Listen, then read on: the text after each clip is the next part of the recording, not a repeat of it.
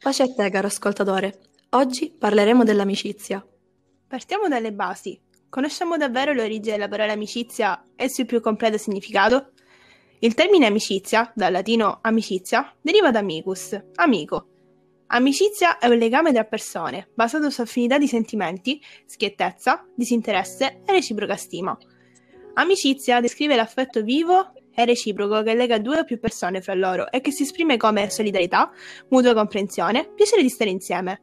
L'amico, dal latino amicus, deriva da mare, e cioè affine ad amare. Caro ascoltatore, oggi vogliamo presentarti un nuovo amico, quello vero, quello che non ti deluderà mai, Gesù. L'amico sincero dura in ogni tempo, è nato per essere un fratello nella distretta, da Proverbi, capitolo 17, versetto 17. Oggi più che mai si discute a lungo dell'amicizia, o meglio del concetto che essa rappresenta nella società e nel modo in cui è concepita agli occhi di molti. Non sempre però si comprende a fondo il significato di questa bellissima virtù. A tal proposito, la parola di Dio ci guida in una prospettiva diversa entro cui percepirla. Chi è l'amico vero? L'amico vero, in ogni caso, è colui che sinceramente ti aiuta nelle difficoltà, che ti consiglia saggiamente affinché tu possa stare bene, che condivide con te le gioie e i dolori della vita e che nonostante tutto ti sta vicino ed è felice dei tuoi progressi. Tutto ciò accade ed è proprio vero. Talvolta un amico è più caro e partecipe nella nostra vita di un parente stretto. Alle volte riveste a tutti gli effetti il ruolo di un fratello o di una sorella. Ma la Bibbia ci ricorda che vi è un tal amico più affezionato di un fratello. Proverbi capitolo 18, versetto 24. Chi sarà mai questo amico? Ebbene, l'amico vero è Gesù. Sembra difficile da concretizzare. Gesù è una miriade di belle cose. Gesù ti è padre, madre, confidente, psicologo, avvocato, difensore e giudice supremo. Ma più di ogni altra cosa Gesù è l'amico con la maiuscola, quello vero, autentico e infinitamente saggio e buon consigliere. Ma allora Gesù può davvero consigliarti? Sì, certo, basta ascoltarlo e svuotare la mente dalle mille preoccupazioni giornaliere. Sii più specifica. In che modo puoi entrare in comunicazione con Gesù, dialogare con Lui e farti persino consigliare? Alla base di tutto vi è la comunicazione, o come diciamo noi cristiani, quella comunione che si raggiunge con la preghiera, un mezzo meraviglioso attraverso cui avere risposta ad ogni domanda. Più efficiente di qualsiasi call center e centro di informazione che tu possa trovare sulla Terra. Inizio a capire di cosa si tratti, ma credo sia meglio fare un esempio pratico. Hai ragione, ma prima voglio proporti una cosa. Abbiamo tutti un amico che definiamo il migliore o il più intimo, no?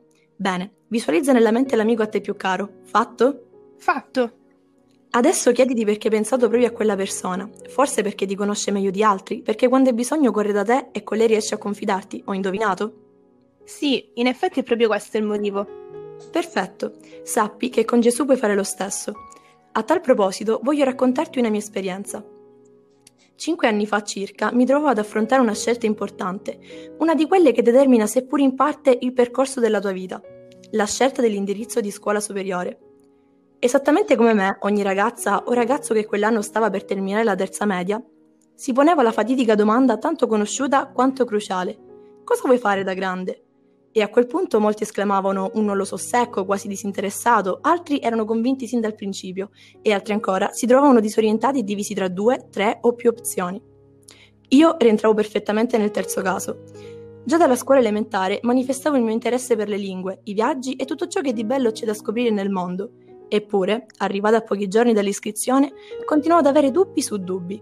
Ero letteralmente stremata all'idea di fare la scelta sbagliata, quella che mi avrebbe fatto rimpiangere non aver lasciato scegliere il mio cuore che stava in una condizione di malessere, ma un bel giorno tutto cambiò.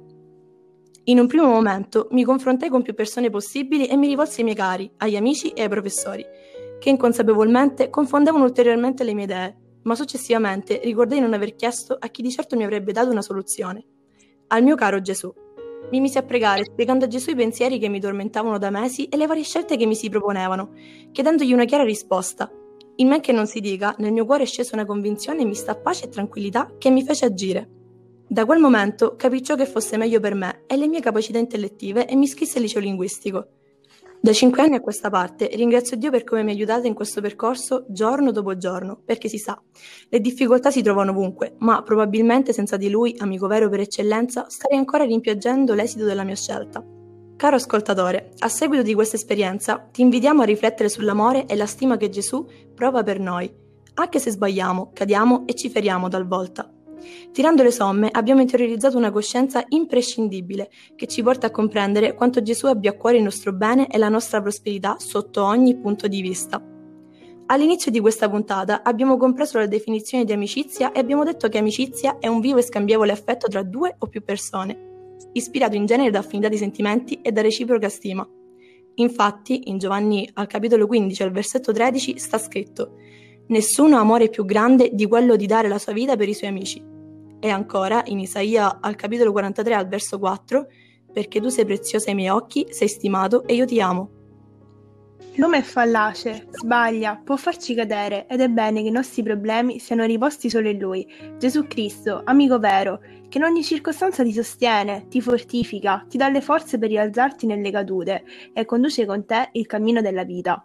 È l'unico che sappia davvero dare una soluzione a tutto. Accogliendo l'argomento dal mio punto di vista, ritengo che tra i tanti bisogni dell'uomo rientri la necessità di trovare qualcuno al proprio fianco, che sappia ascoltare e consolare quando le cose non vanno come dovrebbero, semplicemente si affronta un periodo non esattamente felice.